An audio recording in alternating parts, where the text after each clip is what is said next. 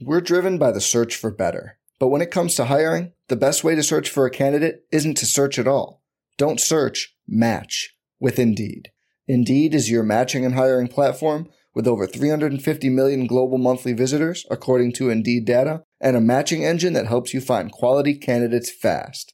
Leveraging over 140 million qualifications and preferences every day, Indeed's matching engine is constantly learning from your preferences. Join more than 3.5 million businesses worldwide that use Indeed to hire great talent fast. And listeners of this show will get a $75 sponsored job credit to get your jobs more visibility at Indeed.com slash BlueWire. Just go to Indeed.com slash BlueWire right now and support our show by saying you heard about Indeed on this podcast. Indeed.com slash BlueWire. Terms and conditions apply. Need to hire? You need Indeed. This podcast episode is brought to you by Coors Light. These days, everything is go, go, go. It's nonstop hustle all the time. Work, friends, family expect you to be on 24 7. Well, sometimes you just need to reach for a Coors Light because it's made to chill. Coors Light is cold lagered, cold filtered, and cold packaged. It's as crisp and refreshing as the Colorado Rockies. It is literally made to chill. Coors Light is the one I choose when I need to unwind. So when you want to hit reset, reach for the beer that's made to chill.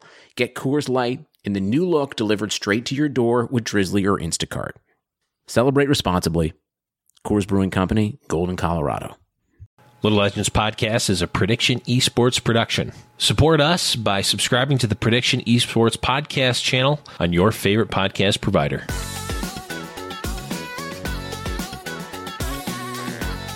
Hey guys, and welcome back to Little Legends Podcast. I am your host, Blevins. Joining me, as always, is Boop. What's up, buddy?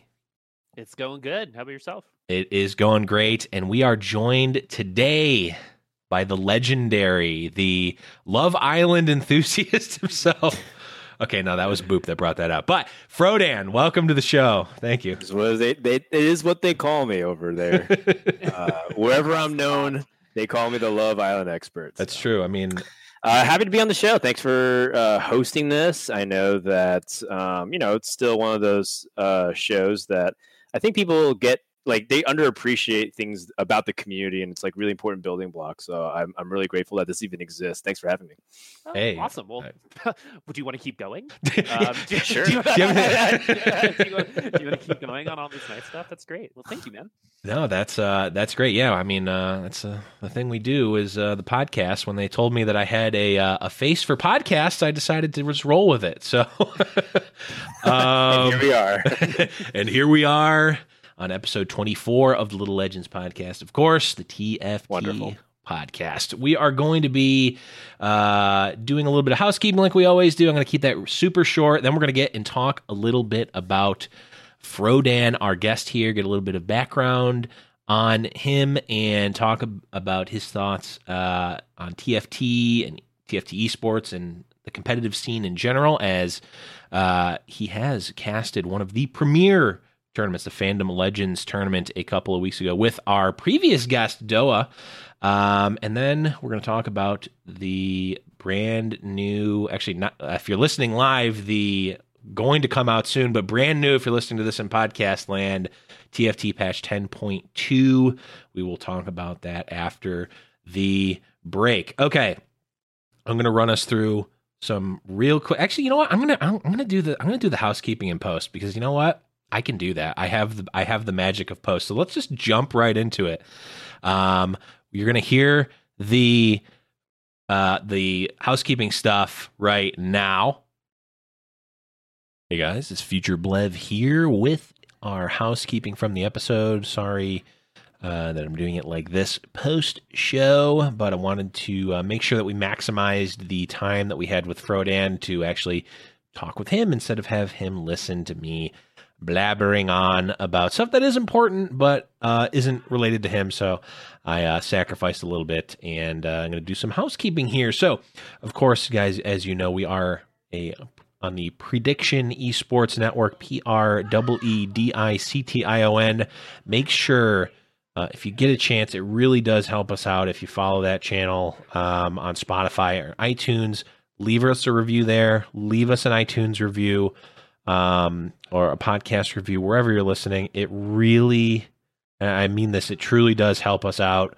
Uh, we are, um, you know, it, it helps us uh, get recognized in the community and helps us do more things. So really do appreciate that. Of course, you can also support us on Patreon, patreon.com slash little legends podcast.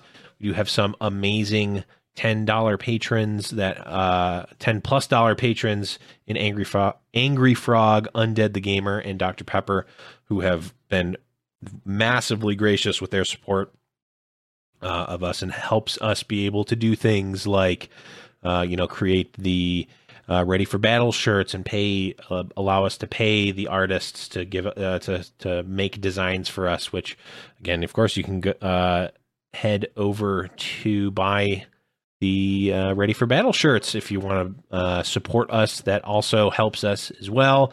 On Designed by Humans. Um, I'm going to post, I think the best way for me to do it is actually to just post the link in Discord. I'll create a little channel. So make sure you're joining the Discord channel, discord.me slash little legends podcast. Um, and uh, that's definitely going to be where you're going to want to be, especially if you want to play in our game nights, which we of course, as always, do on Friday nights at 8:30 Eastern Standard Time. Uh, Discord.me slash the Legends Podcast. You can jump in. A lot of people ask, how do you join? Just jump in the Discord. Um, and either jump in the in the uh, the voice channel and just say, "Hey, Blev, I'm new here. I want to play next game." Great, absolutely. Um, or if you don't want to be in the voice chat, not a problem. I know it can be intimidating uh, with a bunch of new people, but um, just jump in the text channel, the uh, game night text channel, tag me, and I'll get you in the next game. No problem. Um, we've been having some great turnouts. We've been getting full lobbies, and uh, we want to keep that up. If you want to just watch the channel, if you just want to watch game night and hear all of our crazy antics, make sure you are going to twitch.tv slash giant slayer tv which is where we are hosting the game nights to watch. We also did a giveaway last week. I believe we're going to be doing another one this week $25 riot gift card. You need to be in the twitch channel so make sure you're going to twitch.tv slash giant slayer tv go there now and follow the channel because they're doing a lot of tft tournaments uh, as well. And they're actually going to be doing a TFT tournament this Thursday, Fight Night Rising event, where we're seeing uh, community members like Eric Thomas who've been playing, um, as well as many other players, plat diamond range players who are up and comers that are going to be playing in the Fight Night Rising series.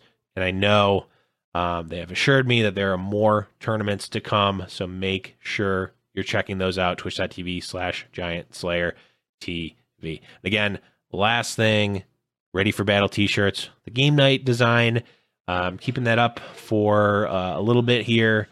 Um, make sure you're going in the Discord. I'm going to make a channel where you can find the link there uh, in the resources tab or somewhere, or you can just ping me, ask for the shirt uh, link. And if you want to get some awesome custom made, uh, custom design made for the show, Jack's ready for battle, ready for battle t-shirts or a mug or stickers. You can do that. They're all through Design by Humans, which is a great company. So, sorry for the long-winded housekeeping. I'm going to throw you back over to us in past podcast world to talk with Frodan about TFT. And now we're back from the housekeeping stuff. It's so magical that I have the ability to do that. Ah, oh, man, wasn't that wasn't that great? We're going to start off uh, like we start off all of our shows and just talk a little bit about what our week or our recent TFT experiences have been. So, Frodan, we'll start with you as the guest. How's TFT been treating you lately? Uh, TFT has been great, uh, but also quite cruel. I think, as many people have experienced. I think that's um, the tagline. I have been trying to race to challenger with uh, one of my buddies. Uh, he goes by Esports Law, Bryce Blum. He's a pretty Yes. well known member Oh, within the yeah. community. owns his own firm, uh, even participates in uh, TFT tournaments whenever he can. Ooh. Last year, um, we, we not really like a bet, but just kind of like you know a challenge to race the challenger. Yes. Uh, it's not going super well for me. I'm kind of stuck at like diamond two. Just feeling like I, when I feel like I have a good grasp on something, it feels like I go on like a miniature losing streak. hmm Um, and I feel like I have to redo everything I, I know about the, the current patch. And then a new patch comes out, and then I have to repeat that process where I lose a little bit, then start winning, then lose a little bit, and re-question everything, then more content. Uh, so my patch uh, has been kind of all over the place. I've played a ton of different compositions. That's probably my biggest problem, honestly. I think I go too wide with what I think Mm. about, and I think I probably should focus and hone in on a few comps. Um, but other than that, uh, you know, besides pounding the desk every couple hours, uh, it's been great. It's been a good week of TFT, and I try to squeeze it in whenever I can when I have some free time. That's awesome. I think we need to combine our strategies because I'm like, yeah, if I get like one single tier, I'm like, oh, that builds into a hush. I guess I'm building berserkers. Uh, or it's like, oh, I have a bow. I guess I have to go Sivir now. Uh, uh, Sivir Azir. It's uh, it's pretty bad. I'm like, before the end of the first PVE round, I'm usually committed. Uh, and that's really, uh, I'm just putting that out there. That's a really bad strategy. I mean, it Um, kind of goes full circle. Like at one point, I think at highest level, people end up doing that again, which is like their first carousel or two kind of determines what their build path they're just going to be forcing because it helps keep them in Mhm. like a pretty uh, stable mind space. What they're like being able to consider the ranges within a smaller set of possibilities. mhm. Um, I, I one thing I really like to do is uh, sit down and talk to some challenger level players. So I got opportunity to hang out with Sleet uh, for Oh, a few hours the other week, Mhm. and yeah, he was like basically telling me this was I think before ten point one, Okay. so it was a couple of weeks ago. And he was just telling me that uh, you know some of the stuff that I should be considering is like committing earlier uh, because you know I try to like be very fluid. I'm a Hmm. Big fan of Grand Vice uh, and his Mhm, play. I think his mhm. stream's the one I watch the most, and and Vice is like a completely fluid, dynamic Yep. player. Like he can change and pivot any uh, juncture. He does have a little bit of a problem of avoiding top top top comps, Mhm. but um, he still plays every now and then. And uh, I try to adapt my playstyle like that, except I'm nowhere near as good and as much knowledge and uh, hours into it. So I end up struggling a lot more. So I feel like you know if you're um, kind of like playing uh, Summoner's Rift or Mhm. almost any game really. Uh, focusing and maining like something in the early stages, I think is perfectly fine. So you know what, Blevins, I think uh, you are a challenger player in the making. Ugh, maybe. Uh, that's that's a that is a bold claim. I don't know if I can get behind that, but I, You had me until the very end. yeah, huh? yeah, yeah. Uh, now I'm now I'm beginning to question all the nice things you've been saying because clearly, clearly you're on something. They're not Uh, grounded in any truth whatsoever. right. It's, it's what we're learning uh, from Uh, now on. Yeah, I, I saw Grand Vice actually playing today because I'm like I've had a similar uh I've had a similar like slump recently. Like I thought I, I went through almost what, what's weird and maybe maybe other people have gone through this too, Frodan. I've gone through almost the same exact pattern that you described where patch starts, I'm a little bit hesitant. I I focus like especially like when 10.2 comes out, I'm probably going to spend most of my time watching Grand Vice, Soju, Raditz, all those top guys um, and try to get a little bit of a foundation. Then I'll play. I'll be bad for a while. Then I'll get. I'll be too good for a while, and then Oh yeah. it's like. it's like immediately I'm like, oh, I won I won three games with Berserkers. I guess I can just force this every time and it, it just doesn't work. Um, I saw Grand Vice playing today and he had he like was I'm like, okay, I'm following what he's doing. I'm like picking up. I'm like, okay, I would do this. Okay, he did that. I'm like, okay, this is awesome. And he had a berserker comp, which I'm super familiar with, and he at like level eight, he's like, okay, um, he had like 20 gold, and he's like, okay, I need to get to nine this game. I'm like, what?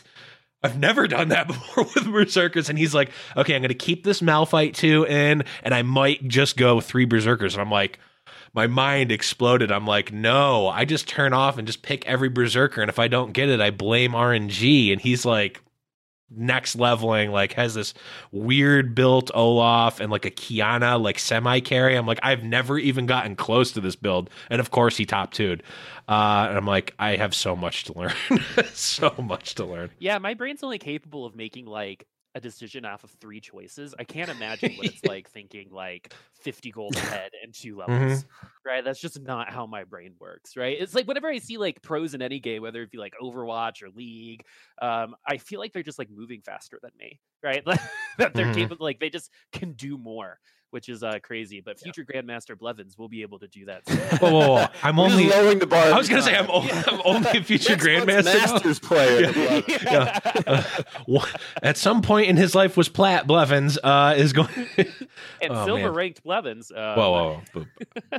Yeah, I, I would say that um, you know, for a lot of people who reach that level, uh, a lot of it is muscle memory, but Mhm. through the mental side, I think that people Yes. look at uh, if you play like fighting games, for example. I'm a big Mhm. fan of uh, fighting games. I've entered Evo tournaments myself and made uh, decent runs uh, for a casual player. Mhm. Um, but you know, people talk about the mechanical execution of it, and they, it, they when they approach a game like Tekken or Street Fighter or, or Smash Bros, there's like so many possibilities that could happen. Um, but you know, some of those things you're just not really thinking about. It just becomes second nature. And I think that's the same thing with TFT and, and even you know strategy games. If you want to extrapolate to other games like you know Hearthstone and Magic and other games that I play.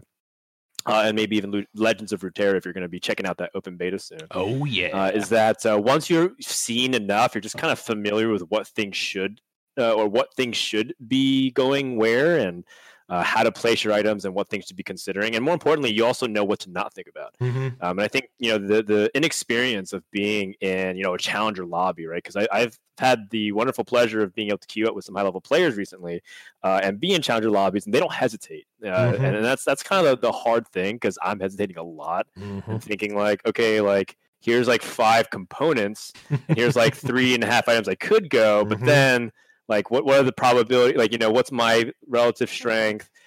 Should I be leveling next turn and trying to roll all the way down so I can get this epic unit, you know, like an Olaf or a Twitch Ashe, etc. Mhm. Um, they don't really need to hesitate very much unless they're in a fairly unique situation. Right. Uh, and I think that's like something that just comes through time. So, you know, for a lot of people who are on that grind, myself included, uh, just just be gentle with yourself. You know, sometimes like, even like the number one thing that I think stands out to me whenever I watch streamers like uh, like Soju, like Grand Vice, like Kurum, and all the other players. You know, Mhm. even Delicious Milk. Uh, these guys are fantastic players, but if you just start counting the number of times they say, "I'm not sure," or "I don't know," or like maybe, eh, you know, these these guys play hundreds, 100s of Mhm. hours per month in Mhm. TFT, and they still don't know. Yep. So it's like you know, you can, the least you can do is like not expect yourself to know Yeah. every single thing and what to do decision wise, and I think that's part of the draw of the game and the genre as a whole. hmm It's definitely one of the things where, with with any esport, uh, or even any sport, honestly, just traditional sports included, part of the allure of the professional side is like seeing and witnessing and experiencing the thing that I can conceptualize how to do, but I'm not going to do in my everyday life if I don't ha- if I don't put the hours and hours into execution. If everyone could just be challenger eh, you know, it's not as, you know, it's the whole thing where people don't want a game that's completely random because you don't get to see that showcase of skill. When you start watching these top level players and they're making these decisions and the the mental memory or muscle mental muscle memory of like, okay, I know I have these five items. I need to make a Zephyr here or like all these scenarios that are just there and they they make them like this. That's what's exciting to watch uh, in esports and, yeah, and with it's TFT kind of like specifically. when um, are are either of you guys like familiar with like machine learning? I have a really good metaphor coming up for this. Um, So like the the way that like machine, uh, Oh when- nope, I did not mean to do that. Sorry. doing, like, Pay no attention AI to that and noise. like machine learning, you teach them something called neural nets, which is like, okay, so uh, you think about like these think bubbles, right? What is the most likely answer to this question? And the more the machine goes through it, uh, they can put, okay, it's 80% likely that this is Mhm. the best thing. It's how like Watson and stuff learn. And I feel like these high level players are kind of like that. They've they've seen so many of these situations because they do play for so long. They Yeah. they know what kinds of decisions to make. They know, all right, this is like an 80% thing, but it's still like the highest win condition through yeah. my experience. And it- it's like I remember in set one when people would sell like their rank three Garens, right, with full Right. items, right? I, I could not fathom like why you would do that, Yeah. right? Um, but because they've seen so many of those situations, because they know the percentages and win conditions and stuff, they're more likely to make those decisions. And I think intention is just one of those things that makes you better at everything, right? If you're intentional about your decisions, mm-hmm. if you're mm-hmm. intentional about how you want to learn and how you want to take these approaches to TFT, you're probably going to be much better for it.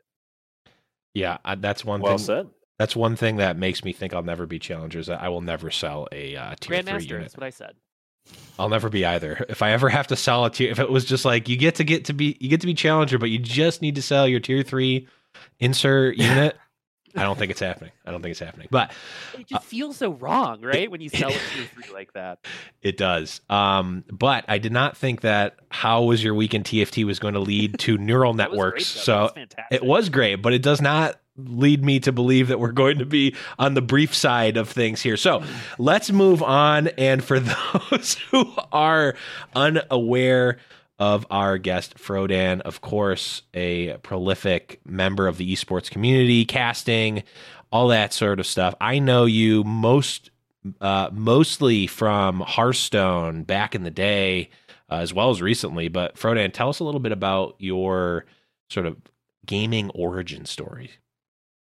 Sure. So my name is Dan. I go by Frodan. It's a moniker given to me by my sister when I was really young because she loved making parody uh, videos of famous movies. Mm-hmm. So it'd be like Mission Impossible, Star Wars, Lord of the Rings, etc.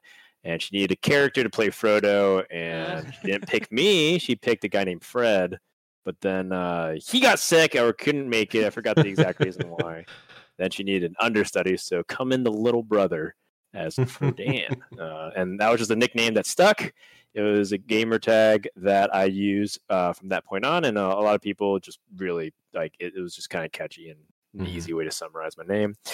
So that's uh, the origin story of how I got Frodan. Um, my gaming history dates back to my sister. My sister has always been better than me at video games when I was really young, largely because she's seven years older and she just had mm. developed. Oh my god, me too. Cognitive my, motor skills. My sister's seven years older than me too, and it's like right. thing. Crazy. I, I okay, also have sorry. a sibling. Boop. yeah, and, and so like I'm learning how to, you know, like use the mouse, and she's clearly at least pressing some kind of button combination and mm-hmm. beating me. Uh, and from that developed like a really competitive rivalry with her. Um, and then obviously she went on and stopped playing games and moved on with her life while I refused to. so uh, I'm still playing video games to this day. Uh, I have a lot of competitive history. Um, but I've never been able to achieve like the highest level of stuff competitively myself but uh, it did spark an interest because one thing that I do love is storytelling and uh, mm-hmm. presentation. So uh, I've always been a big proponent of that uh, all throughout uh, middle school, high school, and college. I love being on stage and talking. Um, and so I figured I could always uh, fuse my passions together. Uh, and so I went into commentary. I've done stuff for uh, all kinds of games, all kinds of genres. I'm most well known for Hearthstone, the, the card game released by Blizzard. I've also done StarCraft 2 a lot. I've done League of Legends. I've done Street Fighter. I've done things for like a bunch of shooters like Halo um, done gaming journalism, done production. I currently work on Twitch Rivals for their esports program. Um, and yeah, I've just been generally kind of doing a little bit of everything. So mm-hmm. uh, one of the things that I've enjoyed the most about esports is just like learning uh, how the like learning everything about the industry. So um, I've worked in, like I said, production or or mm-hmm. live events. Uh, I helped start an organization uh, called Tempo Storm with Reynad back in the day who created and, Hearthstone. Uh, I've also worked plenty with like agencies and vendors and clients and game devs. So I, I feel uh, pretty confident that when people like ask me questions about this the space, I feel like I have a pretty good grasp on what, what to say. So I'm I'm curious to, because you've been around the block a couple times. So like you're one of those people that I you know I, I put up there with like Chris Puckett and Monty and Doa, mm-hmm. people who have been in esports really since the beginning. What are you most excited about in terms of generally in the field of the future? Right, you you saw it at the mm. beginning, you saw it at the middle, you've seen all of the challenges, but what are you most excited about in terms of the next five years in this field? Ah, it's a really open-ended question, um, but the one thing that I can easily answer to that is uh, the uh, the transcendence of acceptance into celebration of gaming. I think mm-hmm. that uh, we're at that juncture where most people can accept the idea that everyone plays games. Mm-hmm.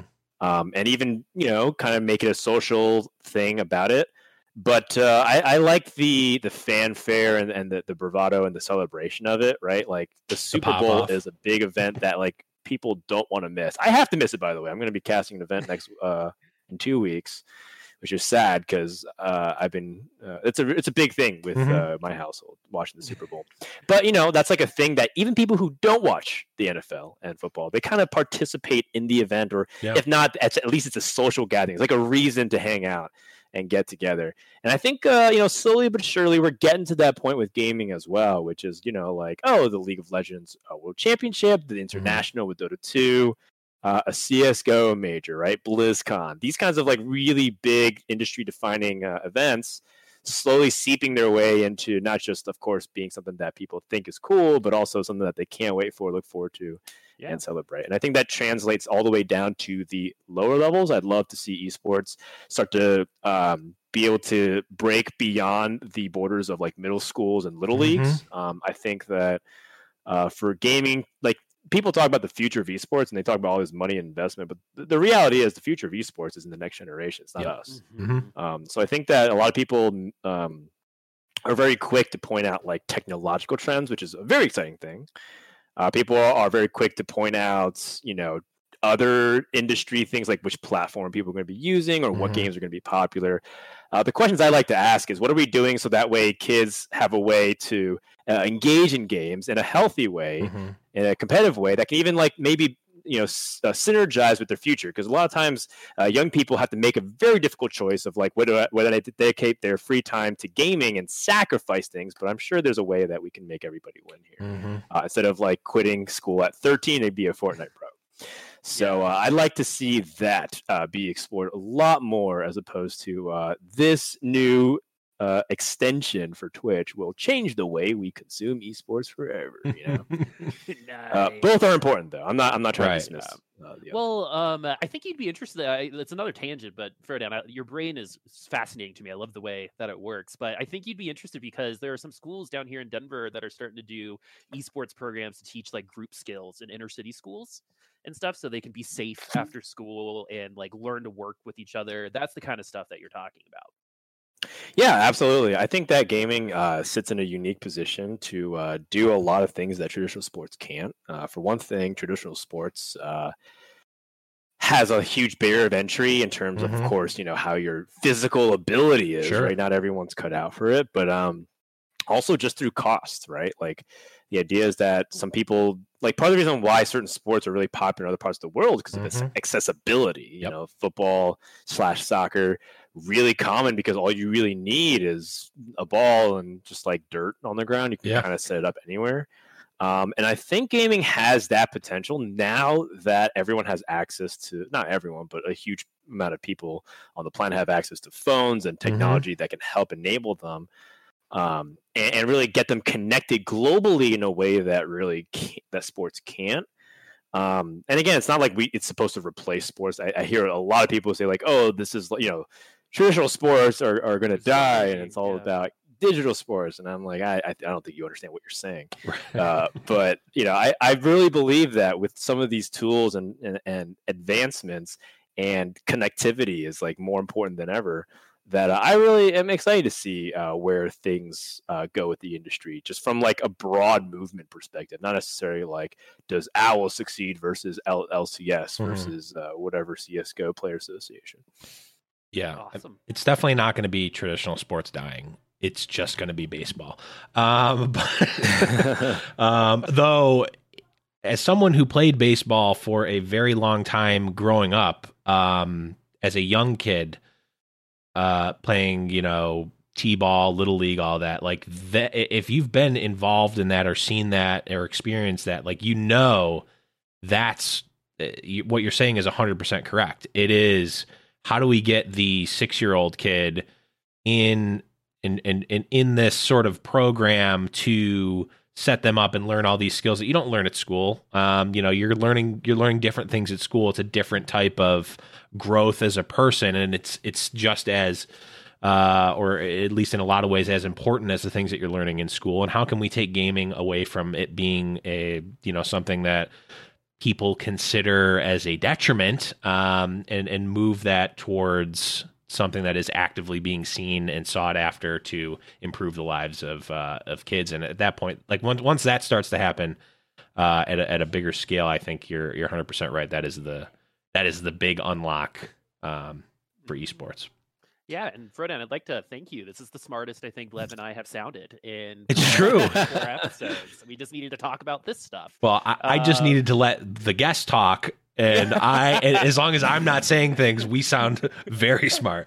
Um, yeah, um, but I know that we can talk about esports in general for hours and hours, and maybe we'll have a different show at a later time to do that.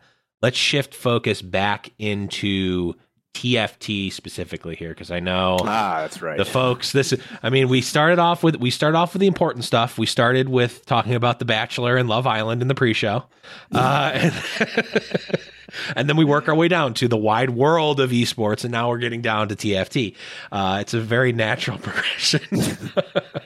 So obviously um, like you mentioned Frodan you've been in a, involved in a lot of different games. Um, you, you know like i said most notably for me is uh, is Hearthstone and, and that sort of card gaming uh, realm. What brings you to TFT? Because not every single person who is playing Hearthstone is playing TFT. Not every card game player is immediately drawn to TFT. A lot of people were, but we got sort of this, you know, a lot of people from Riot, the Riot game uh, world, a lot of people from Hearthstone. But um, what kind of drew you into TFT uh, specifically? Uh, yeah. So for me, what drew me into Teamfight Tactics was probably initially my connection to Auto Chess. Uh, I I really liked Auto Chess, the Dota 2 mod that was created Mhm. by Drodo at the beginning of last year, 2019. Um, and it was just a game that I saw a lot of my friends playing, and I'm a very social gamer, uh, so I really enjoy playing things cooperatively cooperatively with my friends. Part of the reason why, for Mhm. example, I don't really play much Summoner's Rift anymore is because a lot of my friends don't. Um, however, some of them have started recently once more, so I am tempted to jump back in. And if you're so not uh, with good, auto chess, uh, I got hooked in. because it is uh, a genre that appeals to my gambling degeneracy that I so love to feed yep. and um, you know it's it's really fun um, at its core, which is uh, basically like spontaneous drafting. If you've played like card games, or if you are a big fan of fantasy football or fantasy The Bachelor 2020 of Peter's season, uh, it's a lot like fantasy management. You know, basically you submit your Mhm. best lineup and see how they do, and you just kind of let them battle, and then you live with the consequences of your decisions. Um, and then you know, I, I really like how uh, how different and unique most of the games feel. I mean, I'm sure there's some people who could say like it looks exactly the same game to game. You just play like the Blunder, right? Or back when Ocean Mage was dominant, or Shadows, Mhm. like it's just that.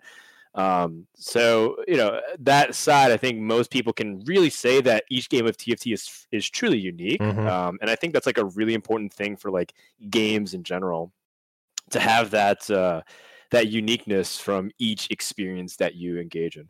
So I really like TFT for those reasons. I also have a strong tie to the League of Legends world because uh, I, like many people, like millions around the globe, have played too much League of Legends. um, you know, and, and I feel like not too much. uh, In case for people, I don't, I don't hate the game. I, I actually really like it, and I'm going to be visiting the LCS studio this weekend and watch the opening weekend.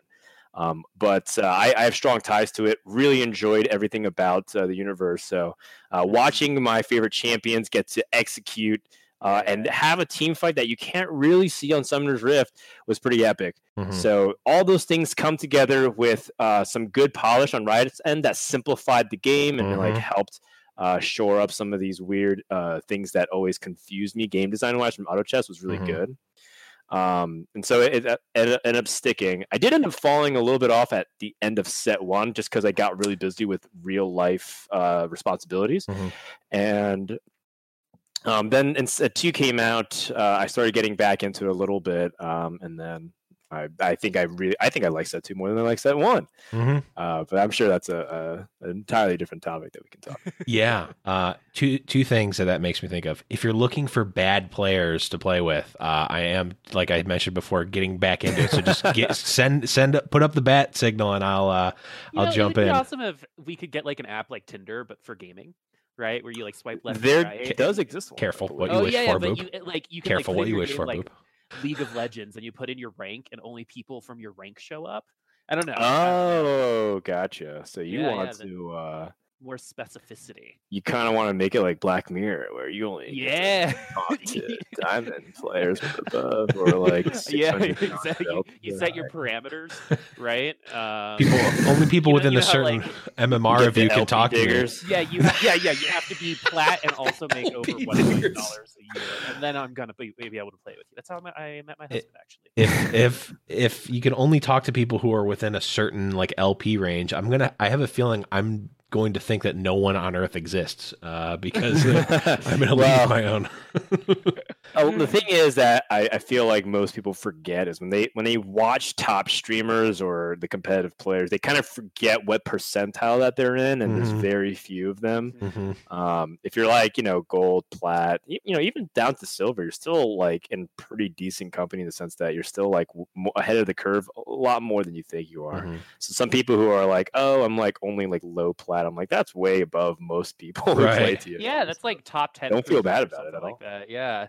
Um, so we now know why you came to TFT, and so let's like uh, you talk about the top streamers and the top players. You've got your favorite, uh, and you've been involved in the competitive scene so far. Uh, what do you think about it uh, thus far? Do you like the way that they're going with kind of that entertainment value as opposed to like sitting at a desk and casting in a game of like Hearthstone where there's a prize at the end, right? Like it's they're definitely taking Sure. a different approach. Do you like the way that it's going so far? What do you think of the current competitive scene?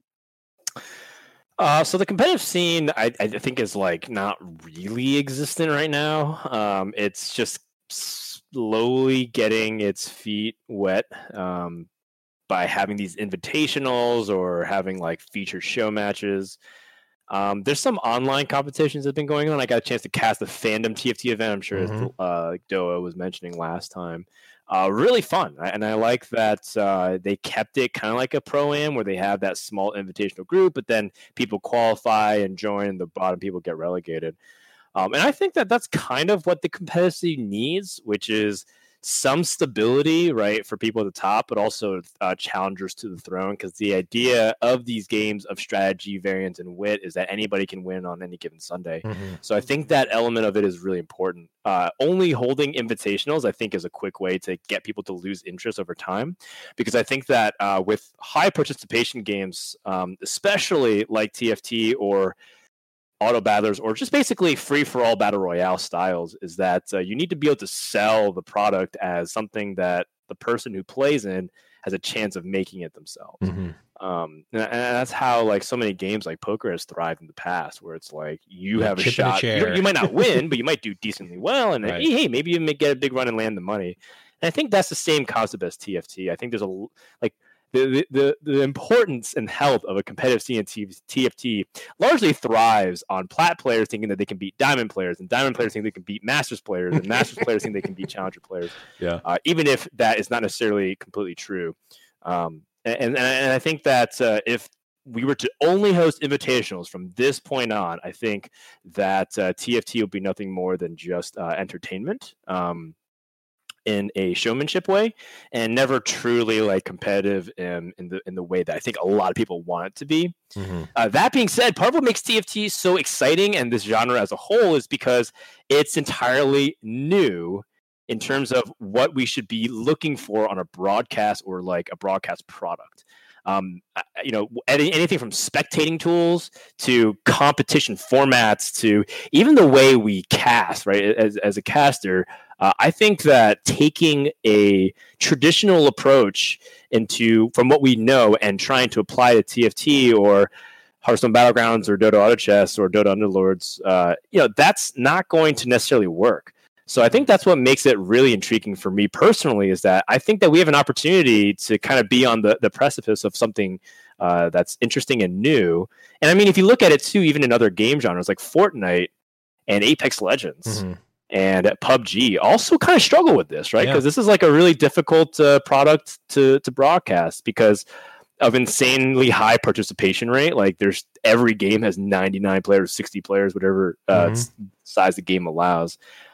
Um, and so I think it's it's fascinating. It's fascinating from a storytelling perspective. It's it's fascinating from a production element of it. If you like put graphics and you have all these inputs, Mhm. and it's fascinating as a as a person that's just a fan of the game and the genre and the industry.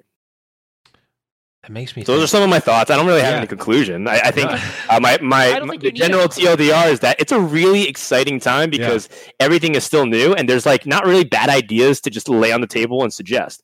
Uh, I, I'm sure there's like obviously things that we probably shouldn't explore, right? Some people are saying like purely invitational. I don't think that's a good idea, Mhm. but uh, it's something that we can at least worth discussing to just think about the merits of. So I yeah, just, it's it's uh it's really cool to kind of like get the opportunity to innovate again, right? When you've Mhm. been casting Hearthstone or when you've been casting so many other things for so long, when something new like this pops up, like the a lot of what's exciting about it is what it could be, right? It doesn't have Right. to be that right now, but what it's going to be in six months to a year, right? That's what's exciting, and to be able to have a hand in that is has got to be cool. so do you- Yes, precisely. And and you know, I think I, one thing that I admire uh, the most about Riot, it seems like that they're not afraid to take a brave approach to something and, Mhm. and live with the consequences. And I think that uh, the Rise of the Elements Set Two Invitational was a, a prime example of that, Mhm. where they took a few different risks uh, that they really haven't done before.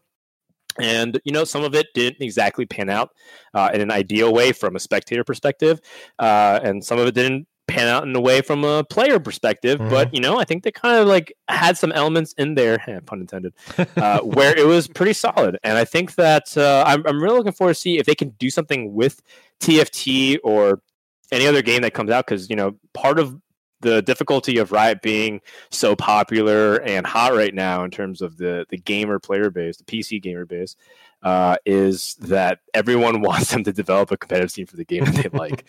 So, Yep. you know, does it mean that TFT has to be like LCS, LEC, LPL, etc.? Probably not. Uh, does it mean that it even has to be something similar to what Fortnite and CS:GO do, or you know these big majors? Mhm. Maybe, maybe not. Like the, the idea is that it's completely uh, up in the air, and and uh, I have my own ideas that I've even gotten a chance to sit down and maybe chat with Riot for a little bit. Um, but uh, I don't I don't have I don't have any like judgment calls like how it should be ran. Um, I did enjoy the fandom uh, format though. Mhm. I think that is really fun to watch because you know I do want to see people like uh, you know Delicious Milk go up against uh, Grand Vice and Becca and all these other great players and streamers. But I also want to see some new faces all the time. Mhm. Yeah, it's definitely. I, I think that format is very good, and and Boop and I have casted tournaments that are in a, a similar format where it it part of it was. I think it might have they may have all been invitational, but it was a, a bigger pool than than we we tend to see, which is nice. Um, I thought of a, a format here that we might be able to pitch. We might actually be able to pitch live for the first time ever. So Okay. the f- the first part of the format is a standard um uh you know fandom legends type of format where you've got players playing and there's some uh they're accruing points in rounds and then there's a point re- relegation but then there's a second relegation where they have to line up at the end of the night and they need to be given a rose by Mort Dog to make it to the next round. Ah, I like where this is going. Do Every they go on like group dates? Like they all get into a lobby of eight, and then they all like have time when they battle him. It's kind of like one on Yeah, one. it's whoever a- wins the lobby gets that one makes on sense. time with Riot Mort. Oh yeah, you get to okay. Right. We'll, we'll be combining games, but it'll This, still this be is in a the BF story I brought from home from a year ago. Yeah. Welcome to my hometown. That's right. I want to take my belt and combine it with your belt to make our Warmog's armor. That's what I want. Sounds hot. I think I think we've got something here. Uh, One hundred uh, percent. uh, patent pending, riot, By the way, so uh, if you're trying to, if if that happens, you know, you heard it here first. It's been recorded. Um, I'm probably. so I know that a lot of cease and people like to dunk on Epic for the way they handle Fortnite esports, but I do think at its core, one thing that they're really good at is getting people to participate. Mhm. Um, I, I think that the Fortnite World Cup is something that perhaps core esports gamers aren't appreciating enough, which Mhm. is that they threw like one of the biggest tournaments like to have ever existed Mhm. in human history in terms of like participants. And I know Yeah. that not all of them were like serious, right? The, the idea is that if you queued on a playlist in Fortnite, you got you had points that qualified you through it, but Mhm. it's still amazing to think that there's that many people tried. And, I, and I'd like Yeah. to see something similar for TFT. So if I were to throw out like a random idea, it'd be similar to Fortnite, where like let's say for a weekend you're able to play at most like ten games of TFT, and like Mhm. based off your points, if you at, after a certain threshold you qualify for the following weekend, you play, and then the top players go to some kind of invitational at Raw All Stars or something for Riot. Uh, so I, I would say that like at, at, just as like a core concept, that'd be a really cool thing. Um, they first have to build in a spectator mode into the game. True, true. But I mean, I'm saying like I think that uh, there's we don't we don't have to reinvent the wheel either. It's right. totally okay to just say like this other developer or this other Yeah. game Yeah. figured out something really good. Uh, and, I, and I think that's ultimately what it is, right? Like I said, one of the most important things I, I, I see about TFT is that it's a high participation game. The more people that can get into it, the better. Um, and I think it's even reflected in like higher elo. It's a little bit frustrating when you're kind of just playing the same people. Like you Mhm. queue up after you lose, and you kind of queue with like four other people you just played against Right. and you're just kind of taking turns trading places. Like, oh, I got second, but then I got sixth, then I got third, and then I got fifth, and then you know, it's like the other person's like just mirroring you. Yeah, everyone is has not moved at all in the ranks the whole day. I- So uh, I, I, you know, I, think there's a lot of different directions that it can uh, it can go. Um, in terms of like what it needs to like become like a popular esport, uh, that's like such a that's like a million dollar question. Like, Probably if I knew much the more than answer, that, I honestly. probably would like Like literally, Uh, Overwatch a- League is looking for that answer. A lot of yeah, exactly. I, are I'd probably like have Riot pay me a lot of money to like if I knew the answer. Right? I mean, like, we I know don't the really answer. Have Mort Dog hand out the rose at the end of the tournament. It's easy. Combine. Honestly, a TFT dating, uh, You know, dating. that, would, Well, that would be so pretty funny. hilarious. it doesn't though, need to be like, dating, but yeah, like that if- sort of like reality did show. do, like a tournament, right? And then they're like, "All right, guys, it's a three-game set. Whoever wins gets one hour with Riot Mort to tell him anything you want." Right? you get to handle some of the balance of the game. I think that would be- weren't This- I think that would be absolutely hilarious. But um, you know, they say innovation is not about coming up with something new; it's about adjusting something that already exists for the better. So, or it's, uh, I think, yes, Bless. or it's about coming up with something really stupid and then having smarter people take that really dumb idea and make something good out of it. That's what Bill Gates did, man. He, said when he first got a job, he would give it to a lazy person because they would find out all the ways to cut the corners, Mhm. and then he would give it to a smart person with those uh, things in mind to come up with the systems. That sounds like something that someone made up in middle school and has perpetuated. I know, uh, like Sounds like a It's like- elaborate way to get out of washing the dishes. one hundred percent of the shots you don't. So take. you're saying I'm like Bill Gates, huh? Okay. Uh, okay. One one quick one before we go into the break and talk about uh, patch uh, ten point two. Are there any personal uh, favorite champs or abilities or something that you would like to see in a future set, Frodan? Any any personal faves? Um, so I think one of my favorite designs for this set, even though he's not one of my favorite champions, is Yasuo. I think he's like a really interesting champion because Mhm. his ability targets like the one with the most items. Yep. Um, and even though Blade Masters has caused a ton of problems fundamentally with like the game engine, Mhm. uh, I like that kind of element of it. I do enjoy Kha'Zix, so I think if I were to make like you know, you know, bronze tier Reddit suggestion of like what champion you like to see, I'd probably like to put something like Lee Sin in that does something very similar. Mhm. Lee Sin's one of my Oh, favorite, if not my favorite champion, Hmm. just because I played a ton of him Mhm. when I was uh, playing League of Legends almost a decade ago.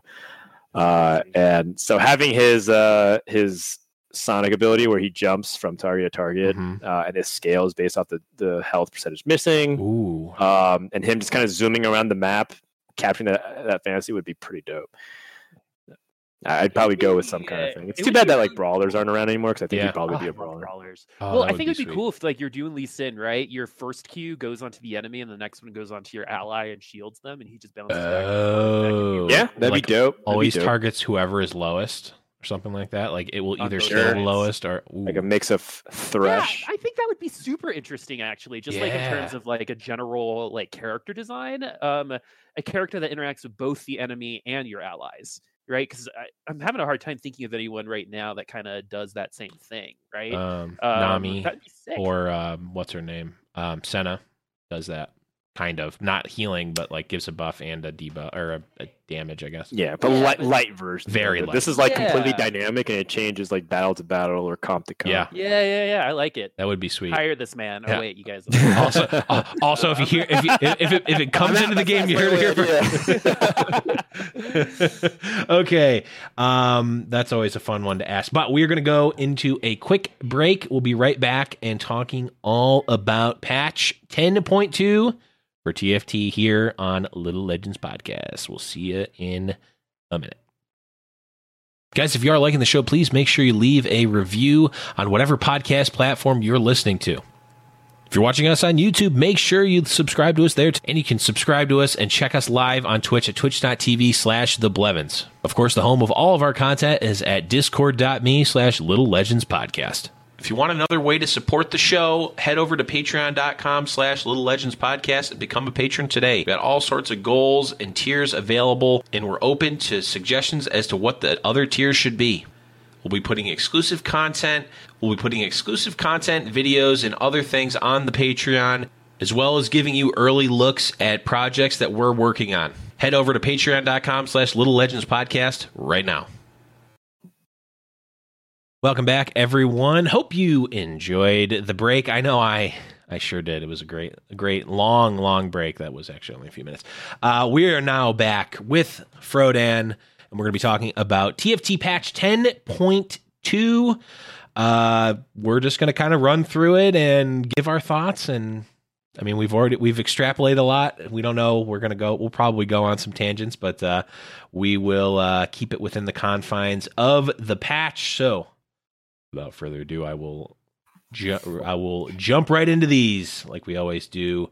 Reading a little intro thing. Greetings to those of you who play Teamfight Tactics. Welcome to patch 10.2. This is the one where the gang buffs all the traits, champions, and items uh, that could use a little bit of love.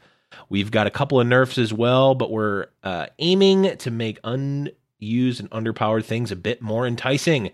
We also have a few general system changes to make the games go faster, blah, blah, blah. Last but not least, we're raising the RNG floor for item drops to make games a bit more fair while still maintaining variation from game to game. So, kind of taking the RNG floor and making it closer to the ceiling, not raising the amount of RNG, actually reducing it. So, uh, first one here game like PVE rounds, uh, PVE rounds planning phase time down from 30 seconds down to 20 seconds. This is one that I've been wanting for a long time. It's like, okay, I can beat Krugs. Now I'm just waiting here for 15 seconds, just like, yeah, okay, the Krugs are going to happen. I don't want to spend any of my gold because it's a freebie round. Um, I'm surprised it took them this long to do it, honestly. Yeah, there's a lot of downtime in uh, TFT, and I think a lot of it's like, oh, you should be scouting, and like, you know, that's I watched Yes. Lev um, during a, a, a game once. It was the entire game, and he scouted a total of zero times. Um, so like, Oh, yeah. so Future so, challenger yeah. player, by the way. like Yeah. I, I get it. You should be scouting. It's like it's just you know, it, I think for most people it's not obvious. Yeah. Mhm. That's like the. I mean, that's probably like my biggest qualm about TFT. Like, if anybody from Riot ever asks, like, what do you think we can do better? It's just like a lot of the stuff that you're supposed to be doing is like not really like intuitive or explained to you or like Mhm. figured out, right? So you're, you're supposed to like discover scouting on your own. You're supposed to kind of discover what items do what on your own. Yep. Um, you're not even really sure what PV rounds are, right? Like, Right. Yeah. I, I mean, I guess like it just boils down to there's no tutorial. Mhm. Um, a- and even then like you kind of really want a tutorial that can like really hold your hand all the way through. So uh it anything that can help make things more intuitive makes sense so shorter timer is perfectly fine Yeah, Yeah. I always, I, I kind of like TFT is kind of like if you were taking piano lessons and your teacher is like, "All right, we're going to learn one measure a day of Moonlight Sonata, and it's going to take like three years for you, for you to learn it because I'm not teaching you any basics. Mhm. We're just going to go measure. Right. Just measure." memorize the. Yeah, exactly. Like you might be able to learn how to play Moonlight Sonata at the end, but do you really understand it? Probably not. So I see where you're coming And- from. Also, those It'll of- feel cool though once you learn it. true. Yeah, that that's That- true. So let's uh Yeah. talk about these Th- item systems. Those of you playing Little Legends podcast bingo at home, uh, Boop mentions Moonlight Sonata. Check that square right off. Uh, machine learning as well. You uh, machine, yeah, we got that one too. Um, neural nets. Uh, Yeah. All right. Let's talk about these items. Uh, small loot boxes remove the four gold drop possibility. Average value is down by 15%. Medium loot boxes remove the seven gold drop possibility. Average value down 3%. Uh, remove the worst case scenarios for item drops through the course of the game, and especially in the first three PvE rounds. In short, we raise the RNG floor. Um, full items now drop significantly less. Full items only drop if you are already rolling item components. RNG calling has not changed, but you are Ceiling. more likely to get a full item. Oh, yep. I can read a full item as you approach that ceiling. You can no longer get two full item drops in the same game from PvE rounds. This change doesn't include epic monster rewards or the carousel. Drastically reduce the chance of force of nature appearing on the carousel. I think that's probably going to be the change that's going to be most obviously felt. Mhm. Um, but some of these other loot box changes uh, definitely going to affect some of these games. Yeah, the so of note, the small and medium loot box changes. That's getting rid of the best oper- uh, best possibility for those. So small loot boxes used to give you either two, three, or four gold. They're getting rid of the four, and then medium was five, six, or seven. They're getting rid of the seven. So they're getting rid of the like high roll um, possibility for those uh, small and medium loot boxes for gold. Yeah, you know, I, I- think normalization is like is, is better for competitive players. I think it Mhm.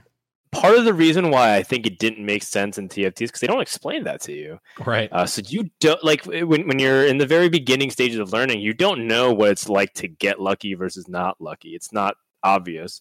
Um, it might seem lucky, right? When you hit a Raptors badge and you get like five items, you're like, okay, that's like a lucky moment.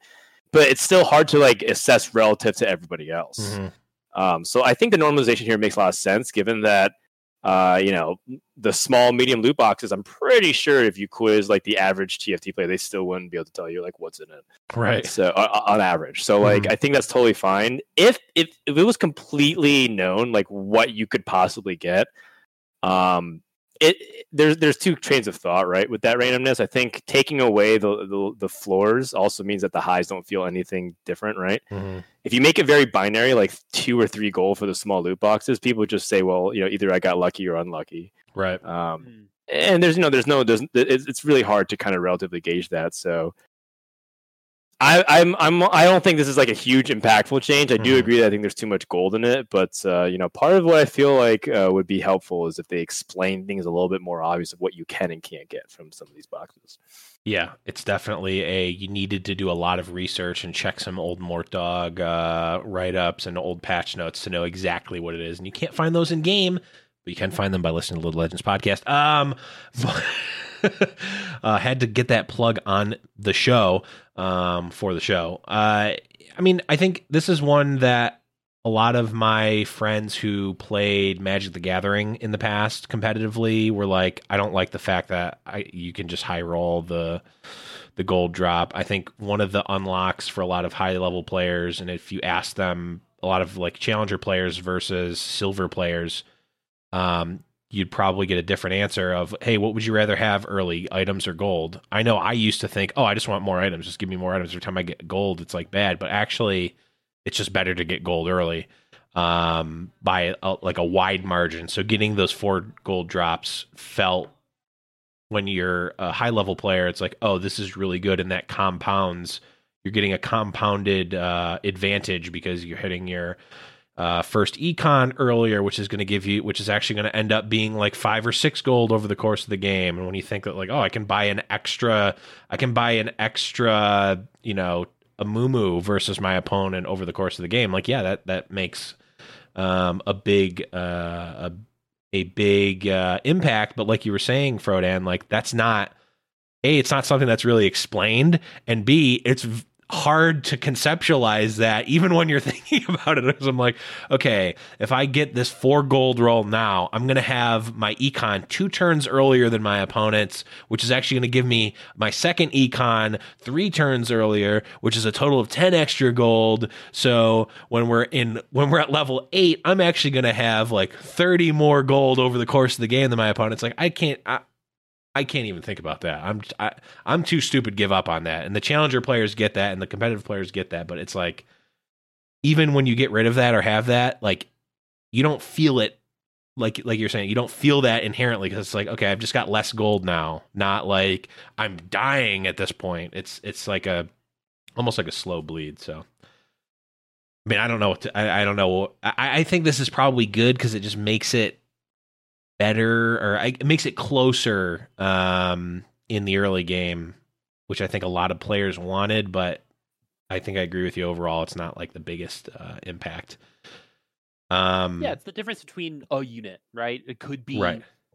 20 units down the line, but uh, it could be the difference between like a rank three versus a rank two. But in the end, it's not like a ton of gold. Yeah. But that force of nature thing is going to be the one that people are going to feel. Yeah. I, I think Force of Nature should not be on carousels, um, at least as frequently as it was. So Yeah. that's a good Right. change. Yeah, it's good. I mean, it it almost because when it came up, I guess I, I I- it's just it's gonna have the same effect. It's just gonna be less often. So I guess it just it's probably gonna make you feel like better when you get it and way worse when you don't because it's like oh my the one and it's like it's like 95% chance or 95% less often so i don't know what it was before but it's like significantly less so it's like, oh wow, he hit the one in whatever to get the to get the force of nature on carousel. Wow, that's you know, well, the last place person's usually getting it anyway.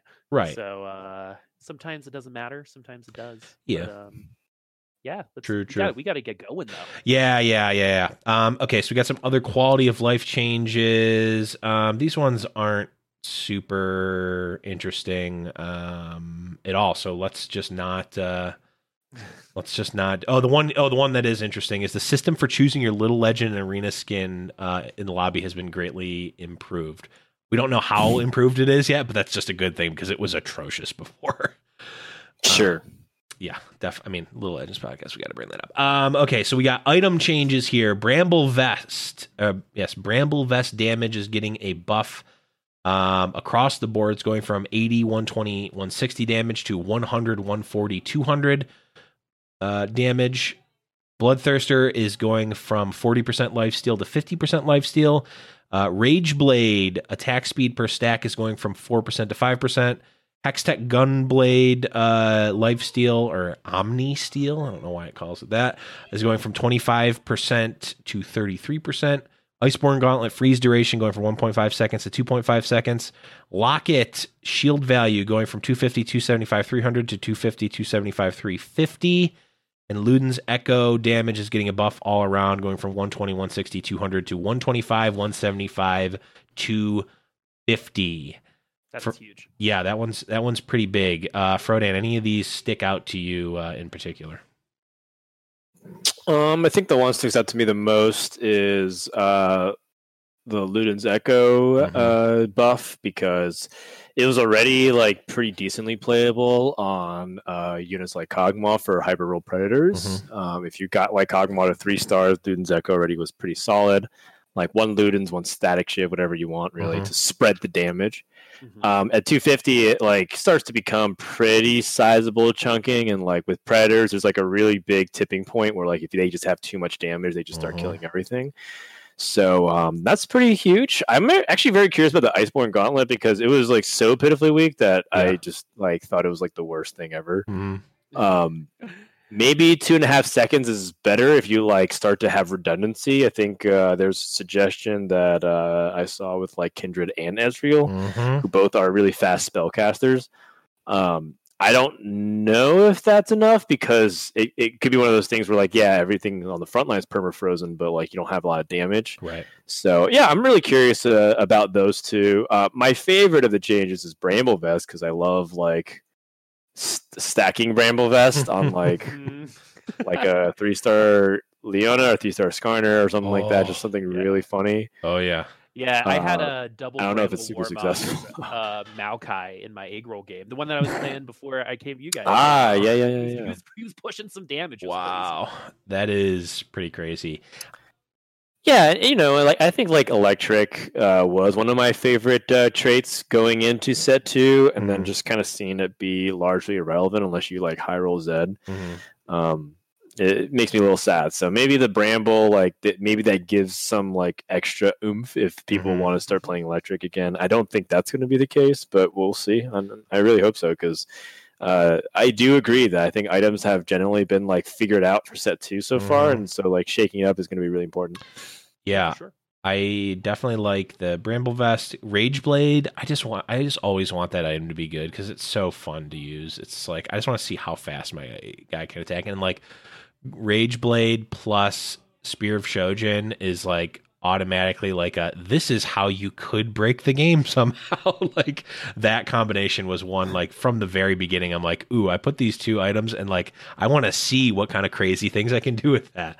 So Yeah. i always want it to be good but it's just not been good for a while. I don't know if this is going to change it. It's been like kind of a bait item i think.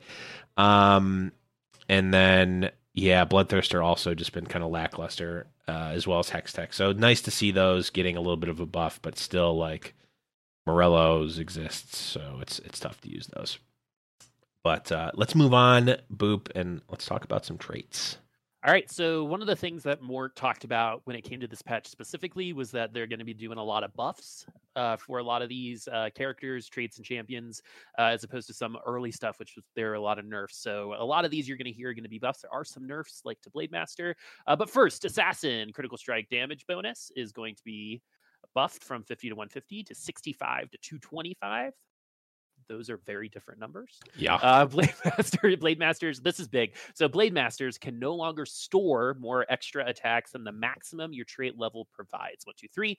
In short, this means that it will be much less likely, if not impossible, for your champions to go infinite off their auto attacks. Specifically, this nerfs four and six Blade Master. Blade Master chance to get extra auto attacks is also going down by five. We'll talk about that at the end. D- uh, desert armor reduction, they're 50 to 90 percent to 40 to 100 percent. don't speak ill of desserts they can never do us harm Inferno, man, they've been trying to make this happen for Mhm. so long. 7140, 210 to 7150, 250. Mage, six mages, so you're going to get that double cast, but now you're also going to get that double cast plus 20 AP to all of the mages. Ooh. So that's going to help your mages with items, especially. Shadow is going to be bonus damage duration five to six seconds, bonus damage 65, 150 to 65, 175. So small buff there. Warden, armor bonus. This is funny. 150 to 300 to 450 is going to move into 150, 300 to 999% armor bonus. And Woodland, uh, six Woodland is going to be uh, uh, something that you can go for. And that means that all of your units will copy themselves. all the woodland units copy themselves Yes. yes give The me best that. change. Yeah, easily the best thing that I think they've ever added to TFT is that change. Thank you, Woodland Lux. Now we can actually get you. Yeah, so uh, for me, yeah, let, let's just let's just talk about the elephant in the room, the Blade Master one. It's been what two or three patches now that some form of blade ma- actually maybe even more than that like blender into Sivir and friends uh, and azir blade master has just been dominant and it's specifically been dominant because of how the blade master attack procs uh, proc themselves, and then you can actually stack up, like they said here, you can stack up extra attacks. Now it won't let you do that. So uh, more in the video, which I'll I'll link in the description, you can watch, goes over how that works um, and how you could basically like you could get an extra attack, which gives you a chance to trigger another extra attack, and and if you have four blade master, it gives you two, and you can just keep going and going. Now you can't do that. So it's going to significantly reduce the power there. But I think I think we're probably still going to see some form of of Blade Master. Like Azir didn't really get hit, um, and I've definitely seen some Azir comps not need the Blade Master. Maybe you could even run a Rage Blade. Uh, uh, what what are these? What are the? I want it to work. What uh? What sticks out to you, Frodan? Um, I mean, a lot of them are like small or small buffs. I Mhm. don't know if Six Assassins like really viable. I have seen it like in a couple of uh, games, but like very few. Two twenty five though is very significant. Mhm. So um, I hope Six Assassins don't become a thing because then it just kind of becomes like Six Berserkers where Yeah. uh, I feel like uh, assassins are one of those things where like if they become really good, then uh, they they generally are oppressive onto the metagame. Mhm. Mm-hmm. Um, kind of like in, in set one, and honestly, another uh, auto auto battler games, like assassins have kind of been problematic when they've been really good. Yeah. So uh, yeah, give or take, because then it becomes about like, do I get the crits? Like, do I get like the assassins? And um, I, I think that uh, there's a lot more like dynamic stuff to be played in set two, right? There's a lot more counterplay options or soft counter stuff. Mhm. So uh, we'll see if that ends up becoming good. Um, I am also like pretty intrigued by uh, the Blade Master nerf, just because I feel like uh, Blade Masters are like currently like it's very obvious how good they are. Um, the fact that they've been nerfed like a bajillion times and they're still very viable, if not like the best comp right now to go, Mhm. um, is just maybe just like shows that Blade Master shouldn't really be like a mechanic in the game. Um, and it, it just like a design lesson perhaps for set Mhm. three onwards. It's a carryover from set one, and you know in his patch rundown, Mort was even saying how Blade Masters have been problematic, largely because, like you said, the extra attacks can proc extra attacks Mhm. themselves, so you can kind of store up like basically this never-ending chaining of like ridiculous attack speed, uh, and you know that will fundamentally break the game. So uh, there's an interesting post on the competitive TFT subreddit that was talking about like what are some other ways we can break Blade Masters, and they're talking about like what if we gave it to Twitch instead? What if we gave it to you know Kog'Maw Predators, which some Mhm. people did for a while?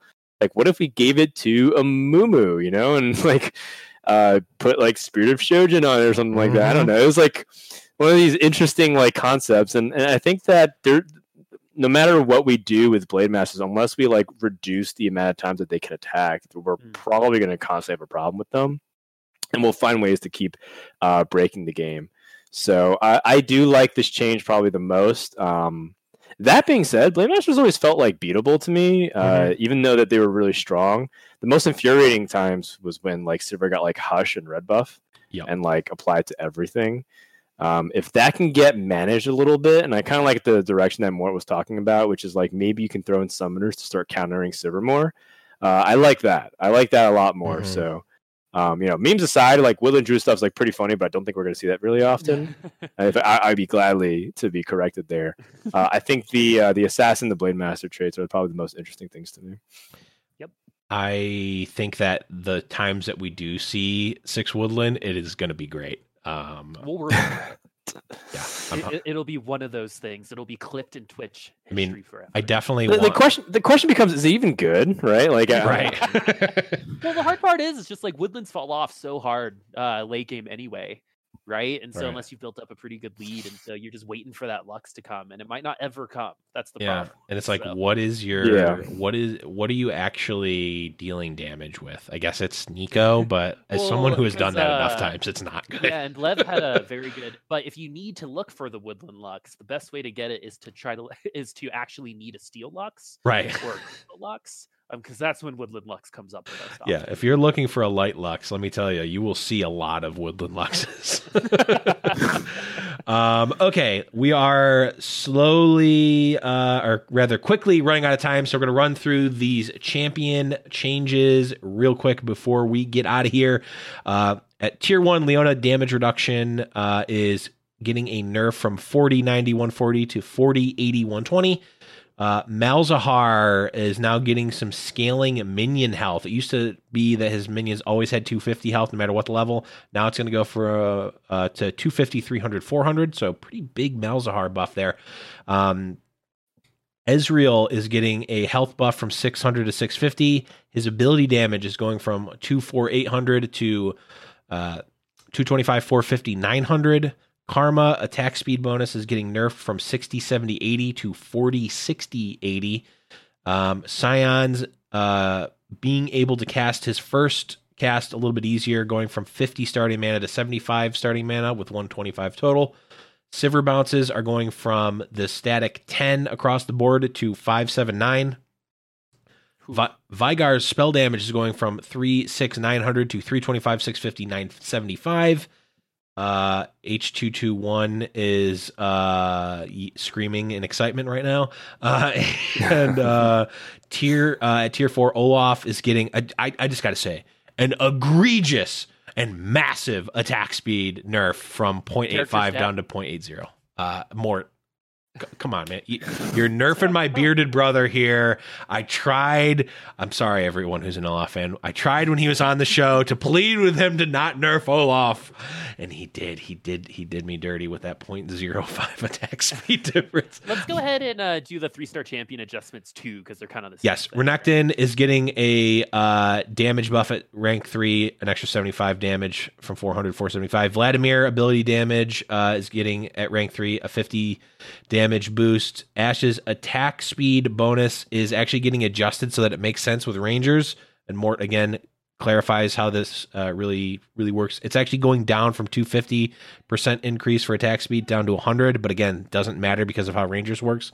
But she's getting a big um, attack damage ratio buff um, at rank three, which is going from 0.4 up to 0.75. So quite a big uh, damage buff there. So tier three Ashe is going to hit like a truck. Okay, so that was that was a, a a mouthful and a half, but um, yeah, Boop, what do you what do you what what's sticking out to you here? These champions. Hmm.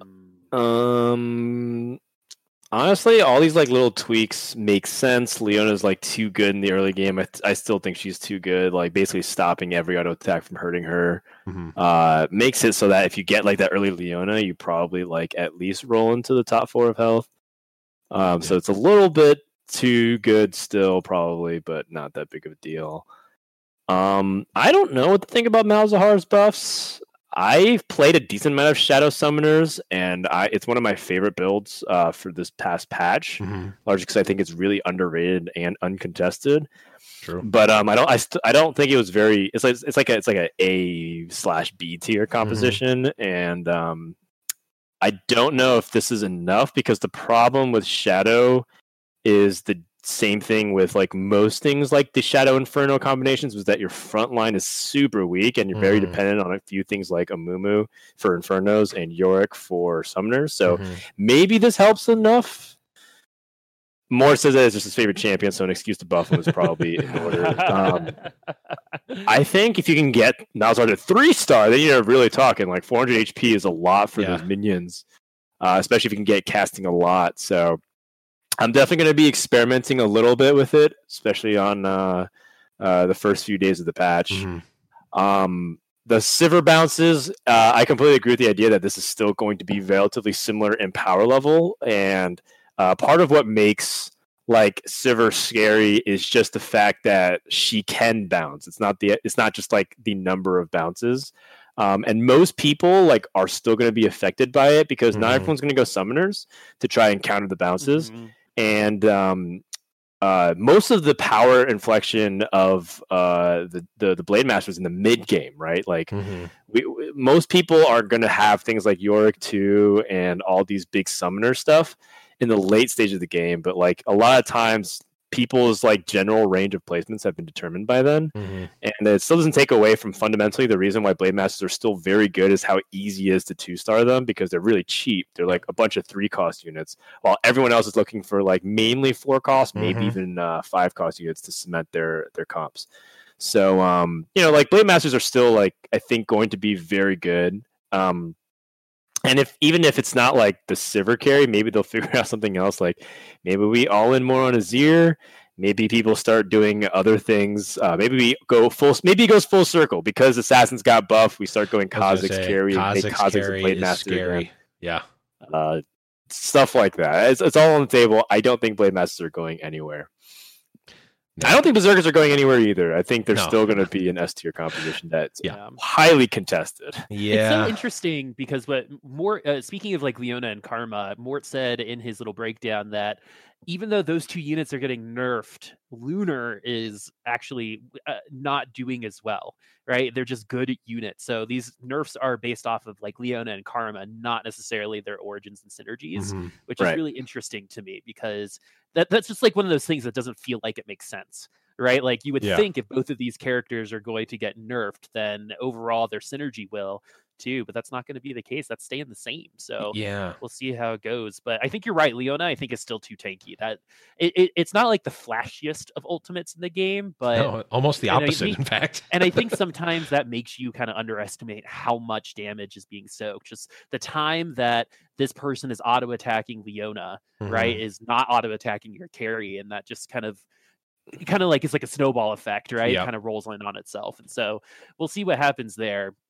Yeah. And in terms of uh, the three star adjustments, like with like mages getting buffed all around with their 28 uh, AP plus Vlad getting 50 extra damage at rank three, which is something that you, you know, usually do if you're uh, going that way if, you, Mhm. if you're looking for it.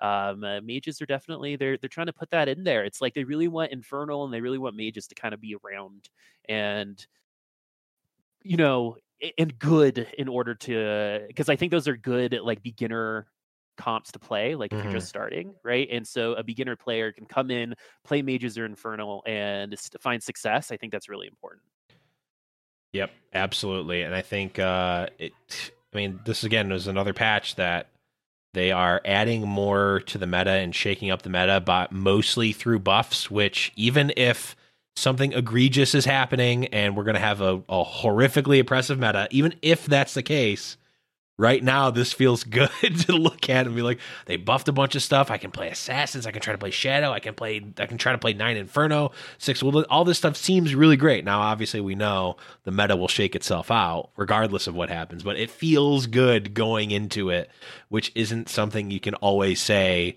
when a uh, a meta is purposely being shaken up by the uh, by the team. So I don't know. Overall, what do you guys think? Thumbs up, thumbs down, thumbs medium for this patch? Um, overall, I would say this is a like a thumbs up. I think I like that they're trying to play around with synergies. I like that a lot. Um, overall, I, I think the buffs are logical, um, and some of the nerfs make sense as well. So uh, I don't expect 10.2 to actually change up much of the metagame, to be Mhm. honest, uh, and that's okay because I think set two. Um, even though I think a lot of people who've spent a lot who spent a ton of time on it might feel exhausted onto its content, I, I think Mhm. set two is like a golden. Uh, it, it's it's a great era for TFT. Um, I I, I enjoy set two a lot more than set one, largely because I feel like the soft counterplay stuff is like really great. Mm-hmm. I love how fluid it is. I also really enjoy, aside from the uh the one Blade Master patch where it just felt like correct to force it every game no matter Mhm. what. Um you know, I like that you can't just play the same composition every single game. I mean you can, but your your results will vary unless you're like Yeah. a tip, top top top player. Right. So um, I like that you have to kind of be adaptable. Uh, so overall, I would say that uh, TFT is in a great s- space. I was telling my fr- friend Bryce that I think TFT Set Two is the golden age of the game so far, um, and I'm really looking forward to uh, Set Three as well in just a, Yeah. a couple of months. Got to get on that challenger grind so I don't finish uh, last in this competition. I was gonna say, can I? I'll I'll uh, by proxy join in, and I'm plat two right now. So you've got you got some uh, you got some buffer to not finish. Great, not last. Yeah, not last. Uh, but I am a future challenger player, so uh, we'll you'll have to uh, wait for that one. Okay, that is the end of our regularly scheduled show. Frodan, thanks again so much for being on. Uh, any sellout shout outs, anything that you want to give before we head out tonight?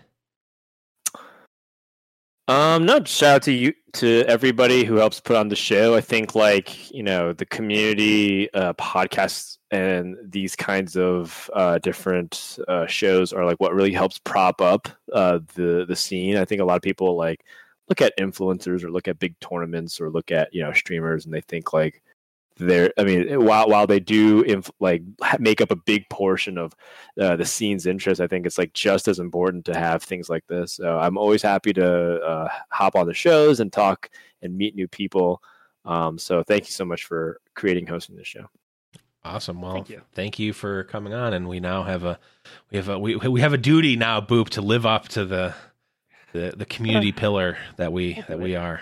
We're, we're well, not. it's a great community, right? Like, it is. It is a really great community. You know, the two of us have been. Well, we're not Frodan, right? But we've been. We're kind of a part of that like second or third generation of esports people, right? Mm-hmm. We've been we've been here for a little bit, and we've been a part of a couple other communities, and this TFT community has just been absolutely amazing. So it is yeah. our pleasure to be able to bring content to to you guys because we appreciate you and it's it's just fun to do. So uh, to second what Frodan says about the community and uh, thank you uh, again for coming on.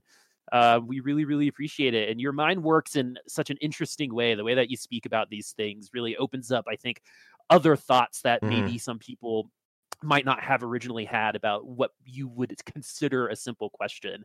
And so, Fred, and I really appreciate you uh, bringing that kind of thought process and knowledge uh, onto the show. It was incredibly enjoyable uh, to meet you and have you on, man. Thank you for having me. Yeah, you took our smooth brain questions and just wrinkled them right up, and we got lots of we got a lot lots of nice uh, wrinkle brained answers here for the show. But that is going to be the end of this show. Thank you, everyone who tuned in live and who's listening in podcast land. Guys, remember, you can find us all over the web Spotify, iTunes. Uh, we're on uh, the Prediction uh, Esports channel, P R E E D S E T I O N. Uh, make sure you're leaving us a review there, and you can join the community over at discord.me slash Little Legends Podcast. All of our links and stuff are there. But that is going to be it for Frodan, for Boop. I am Blevins, and we'll see you guys next week. Bye bye.